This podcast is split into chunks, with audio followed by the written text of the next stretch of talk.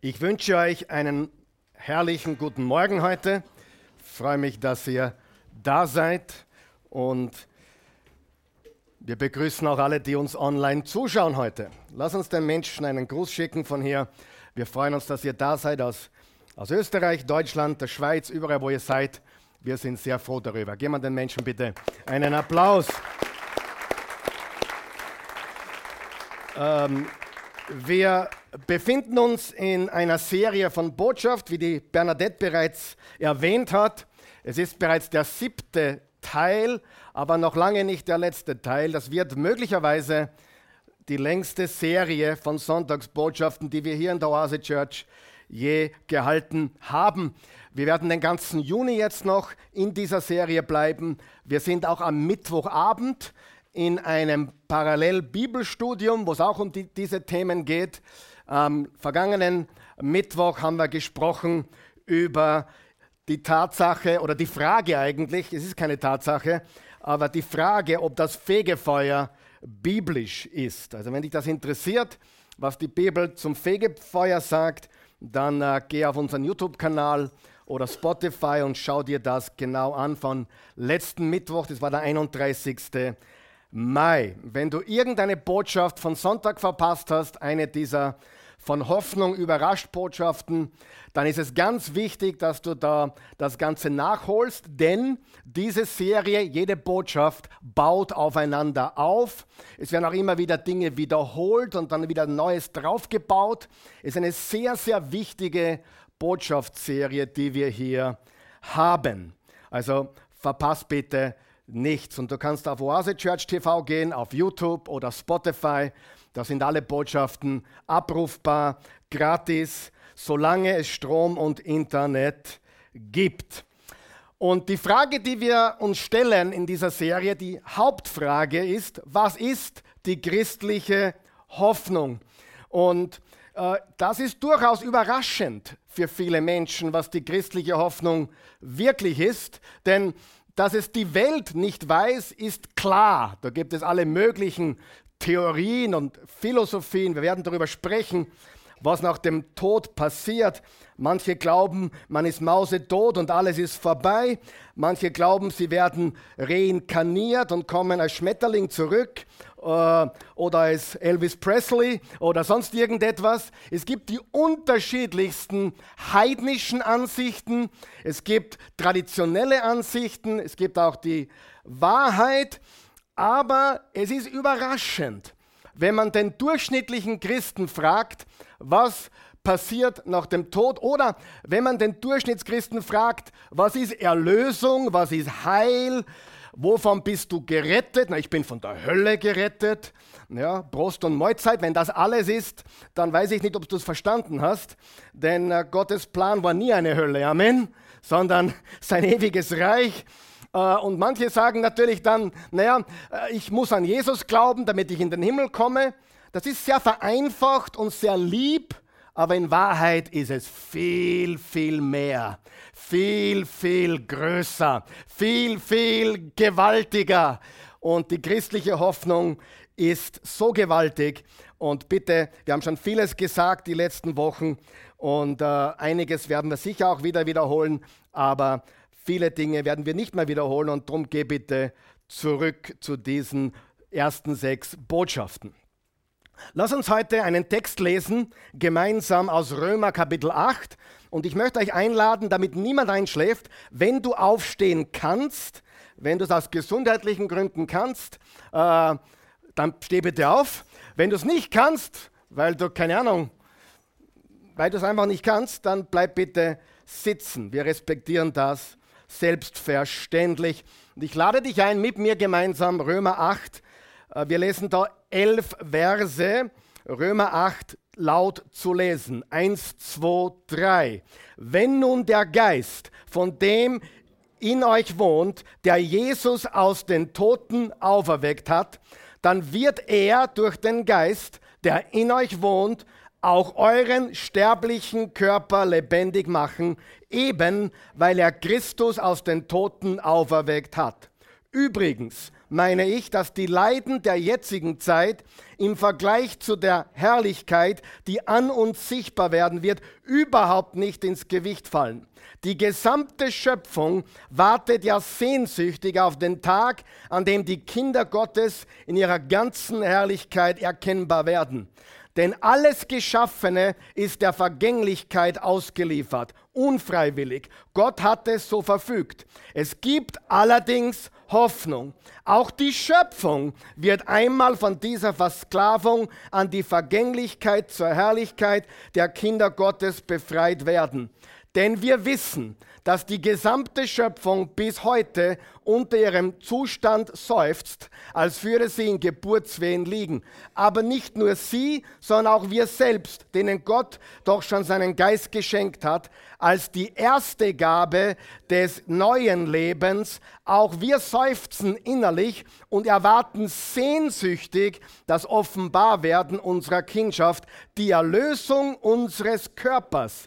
Denn mit dieser Hoffnung sind wir gerettet worden. Aber eine Hoffnung, die man schon erfüllt sieht, ist keine Hoffnung. Denn warum sollte man auf etwas hoffen, was man schon verwirklicht sieht?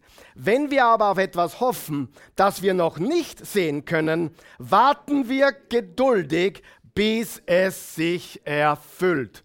Und es wird sich erfüllen. Amen.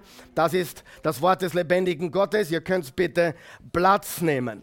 Wir sehen hier in dieser Passage im vielleicht eines der drei wichtigsten Kapitel der ganzen Bibel, was unsere christliche Hoffnung wirklich ist. Hast du gemerkt, er redet von der Auferstehung des Körpers. Habt ihr es gelesen? Und er redet auch von der Auferstehung der Schöpfung, dieser Schöpfung, auf der wir heute leben, dieser Globus, diese Erde, dieser physische Körper wird verwandelt werden, die Schöpfung wird verwandelt werden, er macht alles neu, er wird auferstehen. Dein Körper wird auferstehen, diese Schöpfung, die Erde und alles, was dazugehört, wird auferstehen. Das Vergängliche wird Unvergänglichkeit annehmen. Und die wichtige Frage, die wir uns jetzt stellen, ist, Paulus, der das geschrieben hat, was glaubte der tatsächlich? Was glaubte Paulus? Was glaubten die ersten Christen? Und was sollten auch alle Christen heute glauben? Ich glaube an Jesus, damit ich in den Himmel komme. Freunde, ist einfach zu wenig. Haben wir das verstanden? Das ist nicht, worum es geht. Es geht um eine komplette vollkommene, totale Wiederherstellung aller Dinge. Darum geht's. Wenn man die Bibel zu Ende liest, kann man nur zu dem Schluss kommen, dass Jesus, wenn er wiederkommt, in einem Augenblick Gericht halten wird durch das Schwert, das aus seinem Munde kommt.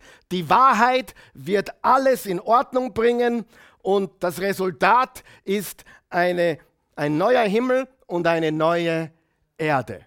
Ganz anders wie manche YouTube-Prediger oder andere Prediger, die du heute siehst, die davon reden, naja, hoffentlich kommt Jesus endlich, damit wir endlich weg von da sind.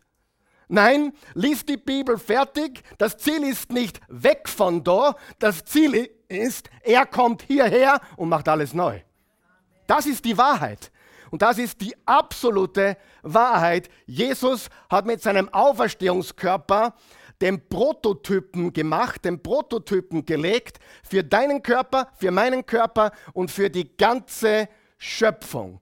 Und ganz ehrlich, weil unser Land jetzt gerade so politisch ist in letzter Zeit, es hat auch mit Politik zu tun. Denn es gibt dann nur mehr einen König und einen Herrscher und einen Regierenden und sein Name ist Jesus. Und je mehr mir das klar wird, umso mehr interessiert mich ehrlich gesagt auch die Politik oder besser gesagt, umso weniger interessiert sie mich, weil es lächerlich ist, wenn man daran denkt, Jesus kommt wieder und er wird herrschen als König aller Könige in alle Ewigkeit.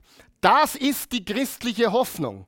Liebe Freunde, die christliche Hoffnung ist nicht so schnell wie möglich weg von dem Sauhaufen und endlich im Himmel sein bei Jesus und der Rest geht uns nichts mehr an. Nein, Es geht uns diese Erde sehr wohl etwas an. Amen. Und zwar hier und jetzt, wie wir leben, was wir tun. Ich kenne tatsächlich Prediger, die, die über Heilung predigen zum Beispiel. Und ich verurteile keine Person, aber ich sage es ganz ehrlich, die haben 100 Kilo zu viel, was kein Dilemma ist, aber über Heilung predigen und 100 Kilo zu viel haben, ist für mich persönlich ein kleines Problem. Versteht ihr, was ich sage? Genauso wie wenn jemand über finanziellen Wohlstand predigt, der selber pleite ist und keine Ahnung hat von Geld, oder? Sind wir uns da einig? Das ist doch nur Hausverstand, ja, dass wir auch um unseren Körper uns jetzt sorgen sollen, dass wir gut leben sollen, dass wir richtig denken sollen. Und diese Menschen haben manchmal diese Einstellung, die sie vermitteln, es ist eh alles wurscht da. Das verbrennt eh alles und wir sind eh bald weg und dann soll dieser Planeten quasi tun und lassen, was er will. Und das ist genau die falsche Einstellung. Die richtige Einstellung ist, da, les Kapitel 21 der Offenbarung, das neue Jerusalem kommt auf die Erde herab. Und wer ist das neue Jerusalem? Die Braut Christi. Und wer ist die Braut Christi? Sein Reich, seine Gemeinde, seine Leute. Wo werden wir in Ewigkeit sein? Irgendwo auf einer Wolke? Nein, wir werden sein hier auf einer kompletten, auferweckten, auferstandenen, wiederhergestellten Erde, wo Himmel und Erde wieder vereint sind, wie es am Anfang war. Lies die Bibel, Kapitel 1 und 2 im Genesis. Die Erde war mit dem Himmel verbunden. Ja, Gott wandelte mit ihnen im Garten. Plötzlich war eine Schlange da, der ein gefallener Engel ist. Also das war nicht irgendwo, der Himmel ist ganz, ganz, ganz weit weg, sondern es war vereint. Das ist sehr, sehr wichtig, liebe Freunde. Paulus glaubte das. Und in diesen Versen sagt er, es gibt eine Auferstehung des Leibes, des Körpers, und es gibt eine Auferstehung, eine Heilung, eine Wiederherstellung der Schöpfung. Ich möchte eines ganz kurz wiederholen. Wir haben darüber gesprochen. Ähm, übrigens, damit mich niemand verurteilt, Jesus hat auch die, die Prediger erlebt, die 100 Kilo zu viel äh, äh, wiegen und über Heilung predigen. Ja? Das ist ihr Problem zwischen Gott. Ich sage nur für mich, ich kann nicht zuhören, denn das passt nicht zusammen. Amen. Richtig? Das ist alles, was ich sage. Jeder kann tun, was er will, äh, aber Faktum ist, das Leben hier geht uns schon was an. Wer von euch weiß, unser Körper, unser Leben, wie wir sind, was wir tun, ist alles ein Zeugnis für diese Welt. Was haben wir gelernt? Wir haben gelernt, es begann alles in einem Paradies. Genesis 1 und 2. Und wir haben dann gesagt, es erfüllt sich alles in einem Paradies. Offenbarung 21 und 22. Und jetzt sind wir nicht im Paradies. Ist uns das auch klar? Weil viele Christen erwarten dies oder jenes und das muss perfekt sein und so weiter. Ich habe eines gelernt im Leben. Wenn etwas zu perfekt ausschaut, da stimmt was nicht meistens. Richtig?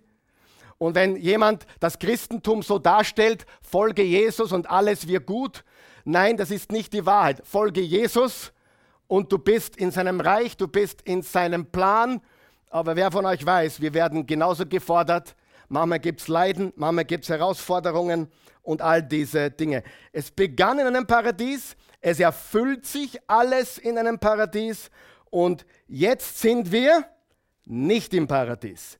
Was übrigens nicht heißt, dass alles schlecht und hässlich ist. Wer fährt manchmal auf Urlaub? Ja, ist alles hässlich auf dieser Erde und Welt? Natürlich nicht. Dieser Globus wurde wunderbar gemacht, geschaffen. Allerdings ist er der Vergänglichkeit unterworfen worden und darum gibt es Dornen und Disteln und Umweltverschmutzung und alle möglichen Dinge, weil Menschen hier leben, die auch ihren Beitrag dazu geleistet haben. Richtig? Aber bitte, ich bin jetzt, ich versuche ein bisschen pastoraler zu sein jetzt.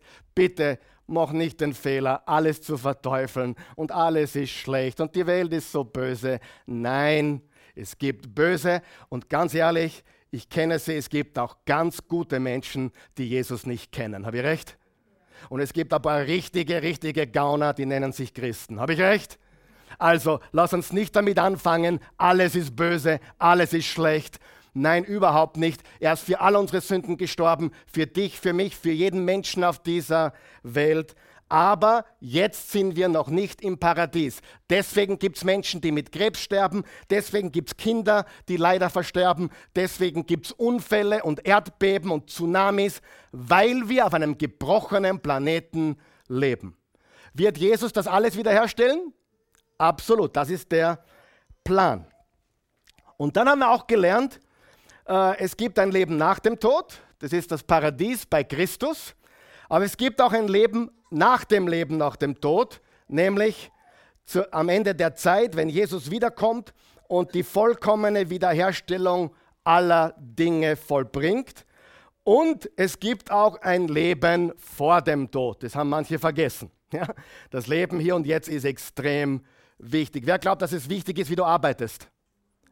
Wer glaubt, dass es wichtig ist, dass wenn du dich Christ nennst, dass du der fleißigste bist in deiner Firma? Wer glaubt das? Wer glaubt, dass wenn du dich Christ nennst, dass du, dass du dich bemühst, der, der beste Nachbar zu sein? Ähm, jetzt wollte ich schon sagen, der beste Autofahrer, das ist ein bisschen schwierig bei mir. Äh, äh, da hast du mich jetzt bei einer Sünde erwischt, ja, ganz ehrlich, weil beim Autofahren habe ich schon oft gesündigt. Äh, und ich meine jetzt nicht nur meinen Fahrstil, sondern auch andere Sachen. Aber schau nicht so scheinheilig, du nämlich auch, oder? Aber äh, Faktum ist, wie wir leben, die Hoffnung, die wir verbreiten, unsere Einstellung zu Arbeit, zu Familie, zu Liebe, zu Männern, zu Frauen, äh, was immer es ist, zu Armen, all diese Dinge spiegeln wieder, wer Jesus ist. Und Jesus spiegelt wieder, wer Gott ist. Das heißt, wenn wir uns anschauen wollen, Jesus ist übrigens auch Gott, aber wenn wir wissen wollen, wie der Vater ist, hat Jesus gesagt, brauchen wir nur wem anschauen? Jesus. Wer mich gesehen hat, hat den Vater gesehen. Und das Gleiche sollte für uns gelten. Wer uns gesehen hat, hat Jesus gesehen haben. Wow, das ist natürlich sehr, sehr schwierig, aber das sollte natürlich so sein. Ähm, übrigens, eine der nächsten Predigten wird dann die Entrückung sein. Gibt es die überhaupt? Lass dich überraschen. Ja? Ja, einige sind schon, uh, was wird jetzt kommen? Äh, ich habe so viel über die Entrückung gehört und gelesen. Ja, jetzt wirst du dann einmal äh, vielleicht was anderes hören. Aber möglich, werden wir schauen, werden wir schauen. Aber äh, die Wahrheit ist, Gottes Plan ist nicht, dass wir von hier weggehen, sondern dass sein Reich auf die Erde kommt. Ja, und ähm, okay. Lesen wir 1. Korinther 15. 1. Korinther 15 äh, ein paar Verse, die wir noch nicht gelesen haben in dieser Serie. Und zwar äh, Vers 12 bis 20. Ich lese sie laut, du kannst bitte mitlesen, leise, wenn du möchtest. Wenn nun aber gepredigt wird, dass Christus von den Toten auferweckt wurde, wie können da einige von euch sagen, es gibt keine Auferstehung von den Toten? Bleiben wir da mal kurz stehen. Wer hat schon mal den Korintherbrief gelesen? Der Korintherbrief das sind Christen, äh, Paulus nennt sie Heilige, weil alle, die zu Jesus gehören, sind per Definition Heilige. Er heiligt sie.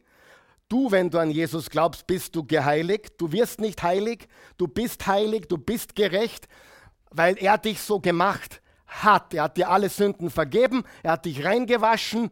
Du kannst nicht heiliger werden in deiner Position, du kannst heiliger werden in deinem Wandel. Ganz wichtig. Okay? Und die, Korinther hatten jedes erdenkliche Problem. Ja? Ein Mann hat mit, der Schwieger, äh, mit seiner Stiefmutter sogar geschlafen. Steht im 1. Korinther 5. Und das ist schon heavy, oder? Mit der Stiefmutter schlafen, das war ein sündiger Christ in Korinth. Dann hat es Leute gegeben, die gesagt haben, äh, ich gehöre zu Paulus, ich gehöre zu Apollos und ich gehöre zu, zu Petrus. Und Paulus sagt, was für ein Kindergarten. Wir gehören alle zu Jesus. Und dann haben sie Eifersucht gehabt und Neid und Götzendienst. Und beim, Ab beim Abendmahl war Unordnung etc.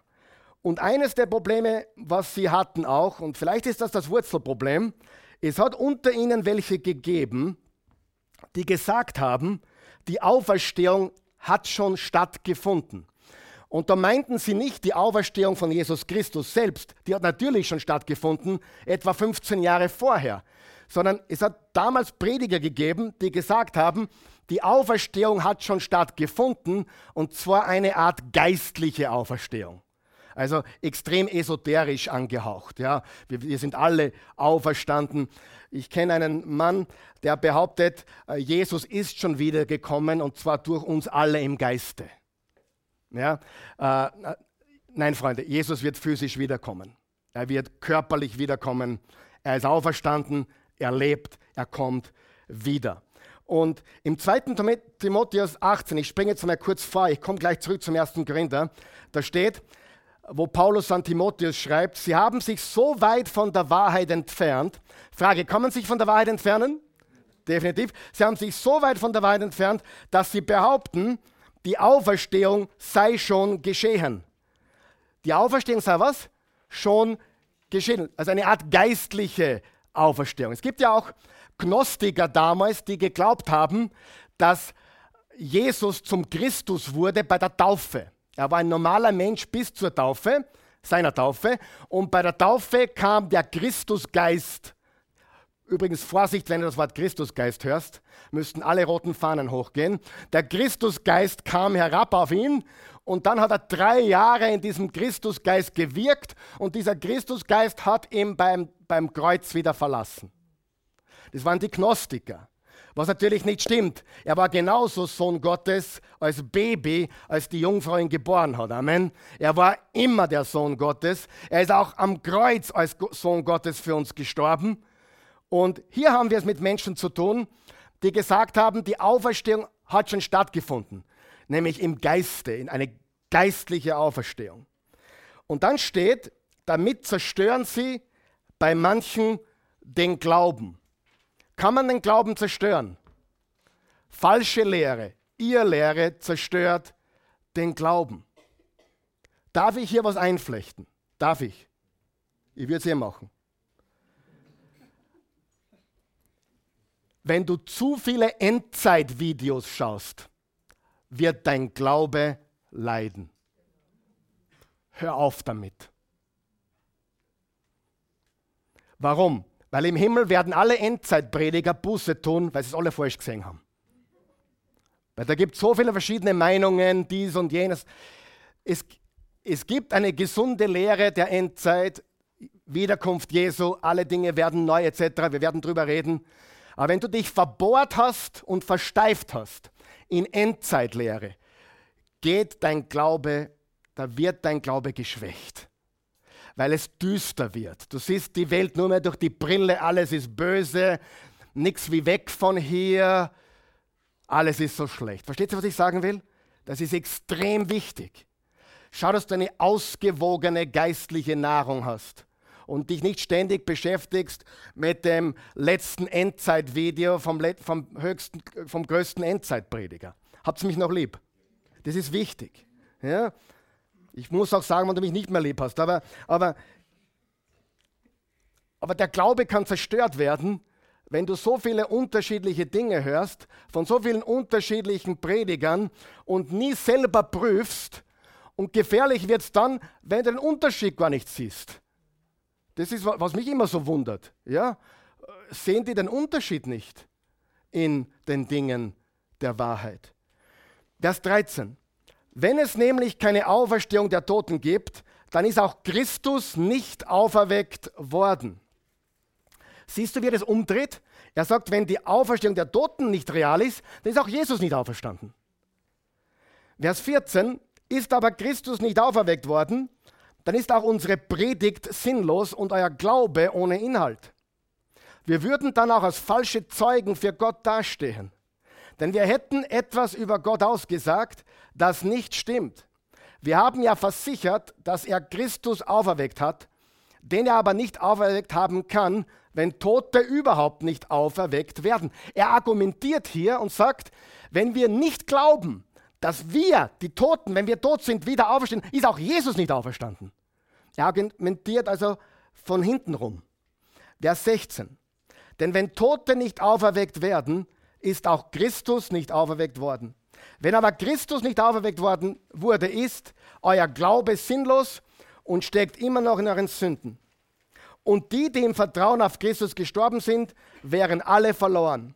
Wenn wir nur für dieses Leben auf Christus hoffen, sind wir die bedauernswertesten von allen Menschen. Pass auf, Vers 20. Nun ist Christus aber von den Toten auferweckt. Also er ist auferweckt worden. Und zwar als der Erste der Entschlafenen. Der Erste, der was? Der Entschlafenen. Die Entschlafenen, entschlafen ist ein Wort für den physischen Tod. Bedeutet nicht, dass sie schlafen, sondern körperlich gestorben sind. Also die Grundlage unserer Hoffnung, liebe Freunde, die Grundlage der christlichen Hoffnung, es gab eine physische Auferstehung von den Toten. Jesus ist auferstanden von den Toten. Das ist die Grundlage unseres Glaubens. Er war tot, er wurde in die Gruft gelegt. Es war kein Grab wie heute, es war eine Gruft, wo die, Leute, wo die Menschen hineingelegt wurden. Er ist auferstanden, er hat sich gezeigt, sie haben ihn gesehen. Und da gibt es keinen Zweifel, es gab eine Auferstehung. Es gab eine Auferstehung und es wird eine Auferstehung geben deines Körpers und der gesamten Schöpfung. Und alles im Neuen Testament und vieles im Alten Testament deutet darauf hin, dass genau das, was mit Jesus passiert ist, mit uns passieren wird und mit der ganzen Schöpfung passieren wird. Psalm 96 steht folgendes. Der Himmel freue sich, es juble die Erde, es tose das Meer und was es erfüllt, es jauchze das Feld und alles darauf. Auch die Bäume im Wald sollen jubeln, wenn Jahwe kommt. Denn er kommt, um die Erde zu richten. Mit Gerechtigkeit regiert er die Welt, alle Völker mit Wahrhaftigkeit. Frage jetzt, wenn ich das Wort richten sage, denkst du negativ oder positiv? Wer denkt negativ? Jetzt traut sich nicht aufzeigen, gell? Okay, machen wir es anders. Frage zehn Menschen auf der Straße oder zehn Christen auf der Straße, ist Richten was Positives oder Negatives? Was für Antwort wirst du bekommen? Ehrlich jetzt. Negativ. Und ihr habt sich schon gerochen, den Braten. Jesus kommt, um zu richten, und das ist etwas ganz Positives. Weißt du warum? Weil er Gerechtigkeit bringen wird, weil er die Dinge in Ordnung bringen wird, weil er die Dinge, wie wir sagen auf Österreichisch, richten wird. Er wird es nämlich wirklich richten. Und das Richten, von dem Jesus spricht, und noch einmal, ich werde eine ganze Predigt über das Gericht halten. Aber ich kann dir jetzt schon sagen, das Schwert, mit dem er unterwegs ist, ist nicht in seiner Hand, sondern kommt aus seinem Mund. Und was kommt aus dem Mund? Die Wahrheit, das Wort Gottes. Gut. Und wenn man das liest, Psalm 96 zum Beispiel, was der Plan mit der Erde ist und dass Gott durch Jesus alles wieder in Ordnung bringt, dann sieht man, was der Plan ist, der sich dann in der Offenbarung 21 und 22 erfüllt. Ich könnte dir jetzt einige Passagen aus Jesaja nennen oder aus der Offenbarung oder was Jesus gesagt und getan hat. Wovon hat Jesus gesprochen? Vom Reich Gottes. Er hat immer vom Reich Gottes gesprochen, von seiner Regentschaft. Er hat die Dinge getan, die passieren werden, wenn Gott uneingeschränkt herrscht und regiert. Zum Beispiel hat er gesagt, das Reich Gottes ist so, ein Mann hatte zwei Söhne. Einer wurde abspenstig und ist davongelaufen mit dem ganzen Erbe. Aber dann, als er alles verhurt und verspielt hatte, gereute es ihn und bei den Schweinen dachte er an seinen liebenden Vater und er machte sich auf den Weg nach Hause. Und als der Vater ihn von ferne sah, lief er ihm entgegen, umarmte ihn und ließ das gemästete Kalb schlachten und es gab die größte Party ever. Was hat Jesus damit gesagt? So ist das Reich Gottes. Das Reich Gottes ist zum Beispiel passiert, als Jesus bei der Hochzeit in Kana war. Er hat Wasser in Wein verwandelt. Jetzt gibt es natürlich einige religiöse Leute, die sagen, wenn man Wein trinkt, darf man sich nicht einmal taufen lassen. Habe ich vor kurzem gehört. Ganz ehrlich, ich weiß nicht, äh, Jesus hat ganz sicher Wein getrunken.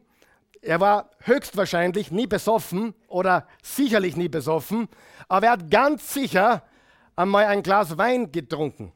Er hat auch Fleisch gegessen, liebe Freunde und Veganer, bei allem Respekt. Wir lieben euch alle, aber Jesus hat Lamm gegessen und Fisch, das wissen wir, ja, und dazu noch Brot. Aber wir lieben auch unsere Vega veganen christlichen Freunde, oder nicht? Ich kenne ein paar. Aber, aber bitte komm mir nicht damit und sag, hey, du bist böse, weil du Fleisch isst. Nein, bin ich nicht, weil Jesus war auch nicht böse. Und er hat es für uns gemacht, für uns. Und wir sollten mit der Schöpfung liebevoll umgehen. Wir sollten von jeder Quälerei Abstand nehmen. Ich kaufe zum Beispiel kein Fleisch von der Massenproduktion. Tue ich nicht mehr. Ich habe damit aufgehört. Ich, am liebsten mag ich Wildfleisch, wo ich weiß, das Reh hat nichts gemerkt. Ist auch am gesündesten, oder? Aber ist ein anderes Thema für einen anderen Tag, okay? Auf jeden Fall, wie bin ich da abgerutscht? Auf jeden Fall, je, alles, was, alles, was Jesus getan hat, alles, was Jesus getan hat, ist äh, das Reich Gottes. Er hat das Reich Gottes promotet und gepredigt. Und schauen wir uns jetzt eine Passage an und schauen wir uns unsere Berufung an. Im 1. Korinther 15 steht, in den letzten Versen, denn dieser verwesliche Körper hier muss Unverweslichkeit anziehen. Diese sterbliche Unsterblichkeit.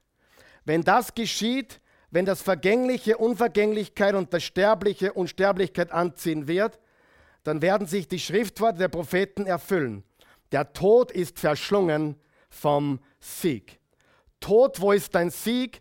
Tod, wo bleibt dein Stachel? Der Giftstachel des Todes ist die Sünde und die Kraft der Sünde kommt durch das Gesetz.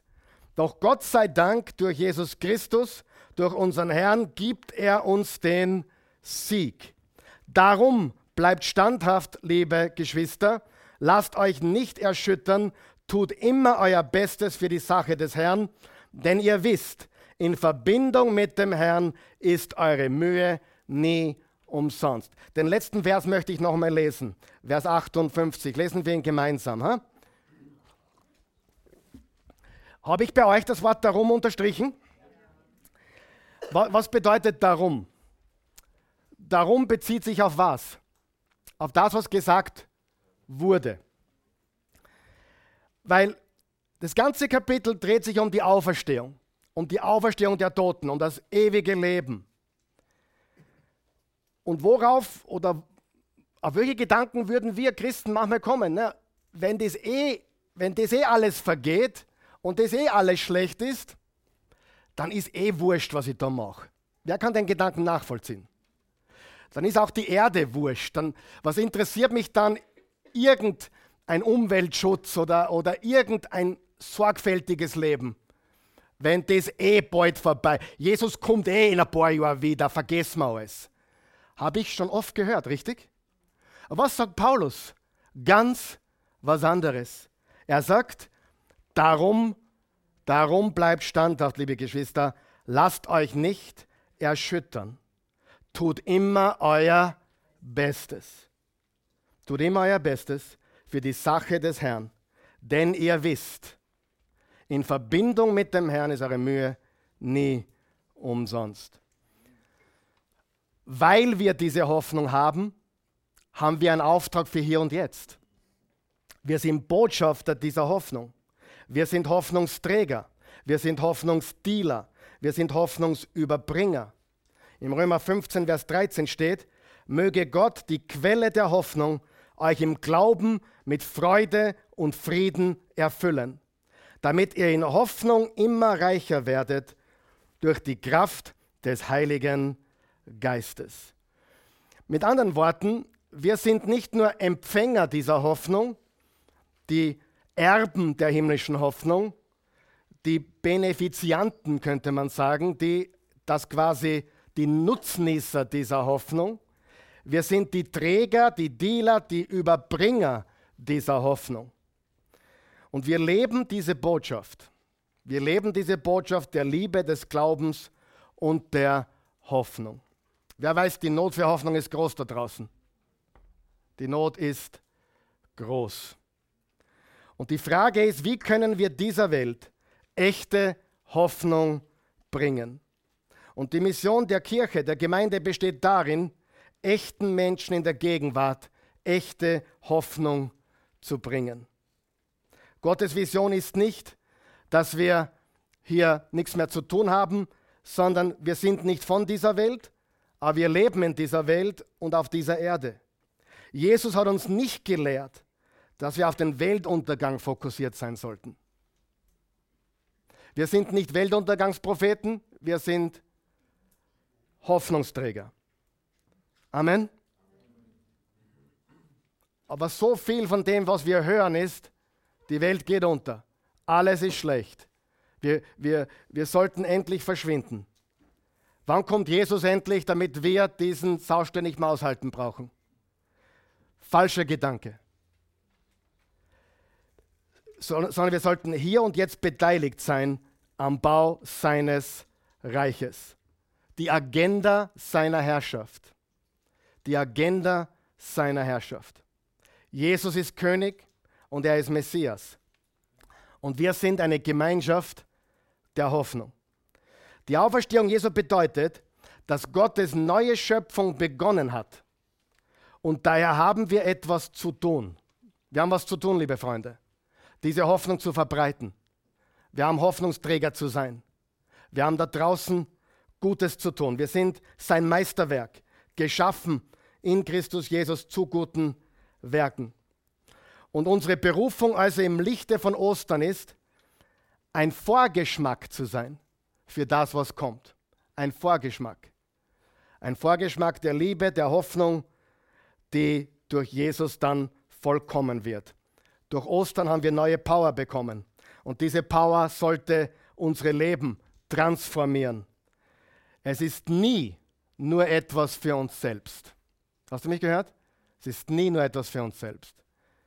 Wir haben lebendiges Wasser empfangen. Lesen wir, was Jesus gesagt hat im Johannes Kapitel 7, Verse 37 bis 39. Johannes 7, Vers 37 bis 39. Am letzten Tag, dem Höhepunkt des Festes, stellte sich Jesus vor die Menge hin und rief, wenn jemand Durst hat, soll er zu mir kommen und trinken. Wer an mich glaubt, wer an mich glaubt, aus dem werden, wie die Schrift gesagt hat, Ströme lebendigen Wassers fließen. Er meinte damit den Geist, den die erhalten sollten, die an ihn glauben würden. Das bedeutet, dieses lebendige Wasser ist für uns und dieses lebendige Wasser soll durch uns fließen in diese Welt. Wir sollten lebendiges Wasser sein, was in diese Welt fließt. Da sind wir sehr verwöhnt hier in Österreich, vor allem in Wien. Wir haben eines der besten Wasser der Welt. Aber für einen Menschen im Nahen Osten, in Israel, in Palästina, in der damaligen Welt, frisches Wasser war lebensrettend, lebensnotwendig.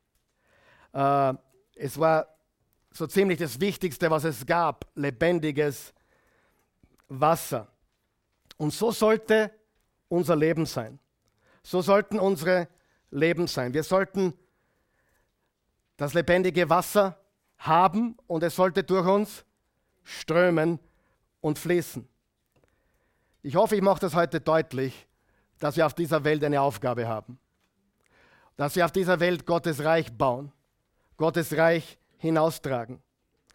Und das lebendige Wasser, das wir in dieser Welt geben, es ist Gottes Plan und Absicht, diese trockene und verstaubte Schöpfung. Ist sie trocken und verstaubt? Ja. Diese trockene und verstaubte Schöpfung mit seinem neuen Leben zu überfluten. Und wir sollen Menschen sein, durch die das geschieht. Wie können wir dieses lebendige Wasser in die Welt tragen? Freunde, ich sage es oft und ich sage es heute wieder. Wahrscheinlich, wahrscheinlich solltest du kein Prediger werden. Ja, Ich habe es auch schon oft gesagt, wo jemand zu mir gesagt hat, ich, ich möchte, äh, soll ich auch Pastor werden? Sage ich, nur wenn du es nicht verhindern kannst. Weil wenn du dafür nicht berufen bist, dann gehst du zugrunde. Menschen sagen dies und jenes, glauben das oder das. Es ist, es ist wunderbar. Aber ich kann dir sagen,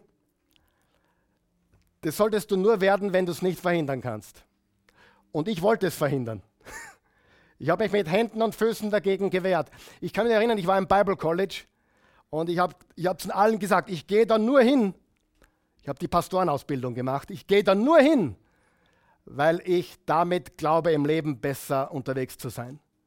Ich wollte eigentlich nur ein besserer Christ werden. Ich wollte eigentlich ein besserer Unternehmer sein. Habe nie damit gerechnet, dass Gott mich ruft zu so etwas. Ich habe mich gewehrt. Weißt du, was du sein solltest? Der beste U-Bahn-Fahrer in ganz Wien. Der beste Koch, weit und breit. Der beste Fußballer, der du sein kannst. Der beste Verkäufer, der den Menschen das Beste gibt, was sie haben können. Das Beste für den Menschen im Auge hat. Die beste Mutter, die du sein kannst, der beste Vater, der beste Sohn, der beste Tochter, Du solltest der beste Ehemann sein, der du sein kannst, best, die beste Frau, die du sein kannst. Werde nicht Prediger. Sei Licht der Welt und Salz der Erde. Sei dort, wo du bist, ein Zeugnis für die Welt. Weißt du, manche Menschen hören mir gar nicht zu. In dem Moment, wo sie erfahren, ich bin Pastor. Sie drehen automatisch ab. Egal, ob ich im Flugzeug sitze oder in einem Bus oder, oder in der Straßenbahn oder, oder in ein Geschäft gehe. Wenn sie, wenn so in dem Moment, wo sie merken, der ist Pastor, drehen sie ab, viele von ihnen. Und wir brauchen Menschen, Christen, so wie du, die verstehen, das Reich Gottes geschieht in der Firma. Das Reich Gottes geschieht in der Familie. Das Reich Gottes geschieht am Arbeitsplatz, in der Ordination. Welcher Doktor bin ich? Welche Krankenschwester bin ich? Repräsentiere ich Jesus wirklich richtig? Darum geht es. Welche Kindergartentante bin ich? Welcher Volksschullehrer bin ich? Das Reich Gottes wird nicht von der Kanzel gebaut primär. Das Reich Gottes wird gebaut dort, wo Menschen unterwegs sind, die auf Jesus vertrauen. Kommt es rüber? Das ist so unendlich wichtig. Auf die eine oder andere Weise sollen wir nicht nur selbst Nutznießer dieser neuen Schöpfung sein, durch die sie da draußen in der Welt geschieht, sondern das Reich Gottes soll durch uns geschehen. Durch uns soll das Reich Gottes geschehen in dieser Welt, egal wo wir hinkommen. Wir wollen das Reich Gottes bauen. Wir wollen Gutes tun. Natürlich müssen wir das Richtige glauben, ist eh klar. Wir glauben, dass Jesus der Sohn Gottes ist, der König ist. Wir glauben, dass er Gott ist wie der Vater. Und wir glauben, dass das größte Gebot, das er gegeben hat, liebe den Herrn, deinen Gott von ganzem Herzen und deinen Nächsten wie dich selbst. Und so viele im christlichen Bereich sind Regelhalter. Oh, ich muss diese Regeln halten. Da, ich weiß, das ist schwierig wieder heute, aber als Regelhüter wirst du keine Leute gewinnen. Als Regelhüter wirst du keine Leute gewinnen.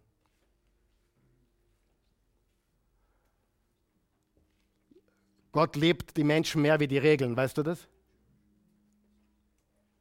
Wir haben, wir haben nicht zuerst Regeln gemacht und dann Kinder bekommen. Es war umgekehrt. Wir haben gesagt, hey, jetzt haben wir Kinder. Jetzt brauchen wir ein paar Regeln, damit sie sicher sind, dass sie geschützt sind. Weißt du, warum es Regeln gibt? Damit du, damit ich beschützt bin. Nicht, weil Gott Spielverderber ist. Überhaupt nicht. Das höchste Gebot ist Liebe den Herrn und deinen Nächsten wie dich selbst. Wir sind Botschafter dieser, dieser Hoffnung. Und wir gehen hinaus mit dieser Hoffnung. Und wir bauen sein Reich, wo wir sind. Ich stelle mir oft die Frage, ich meine, ihr habt sie noch nicht kennengelernt, aber müssen Christen wirklich komisch sein? Müssen Christen, ehrlich, müssen Christen komisch sein? Ihr habt noch nie einen komischen Christen kennengelernt, oder? Ich meine, es gibt eh nur ein oder zwei. Aber sie begegnen mir ständig. Muss ein Christ komisch sein? Kann es sein, dass ein Christ auch normal ist? Kann das sein? Kann ein Christ normal in der Welt einen Unterschied machen? Ohne irgendwie strange, weird oder komisch zu sein. Ich sage dir, da machen wir viel mehr Unterschied, als wenn wir ständig die Überheiligen, die Übergesetzlichen oder die Überfrommen spielen. Einen Unterschied machen wir, wenn wir die Menschen lieben, wie sie sind. Wir können niemanden verändern. Du kannst mich nicht verändern, ich kann dich nicht verändern. Das Einzige, was Menschen verändert, ist die Liebe Gottes. Lass uns aufstehen, bitte, und beten. Himmlischer Vater, ich danke dir für jeden dieser Menschen hier heute. Ich danke dir für deine Güte, deine Gnade, dein Erbarmen, deine Treue, deine Liebe. Danke dir für jeden einzelnen Menschen hier. Ich bitte dich, dass dein Wille geschieht hier heute. Ich bitte dich, wirke du in uns heute. Lass uns das lebendige Wasser fließen lassen, aus uns heraus in die Welt. Wir loben dich, wir preisen dich, wir ehren dich. Wir rühmen dich, Jesus. Danke für alles, was du für uns getan hast. Danke für alles, was du tust. Ich danke dir. Verwende uns. Lass uns nicht nur Nutznießer deiner Hoffnung sein, sondern Überbringer deiner Hoffnung. Wenn du hier bist heute Morgen und die, diese Hoffnung noch gar nicht hast, weil du Jesus Christus nicht kennst, so möchte ich dich einladen, diesen so wichtigen und ersten Schritt zu machen. Jesus Christus in dein Leben einzuladen als deinen Herrn und Erlöser. Wenn du das möchtest, ich möchte mit dir beten, ich möchte dich in ein Gebet führen, das zu tun heute. Die Bibel sagt im Römer 10, Vers 9, jeder, der den Namen des Herrn anruft, ist gerettet. Wenn du mit dem Mund bekennst, Jesus ist Herr, und mit dem Herzen an seine Auferstehung glaubst, bist du gerettet.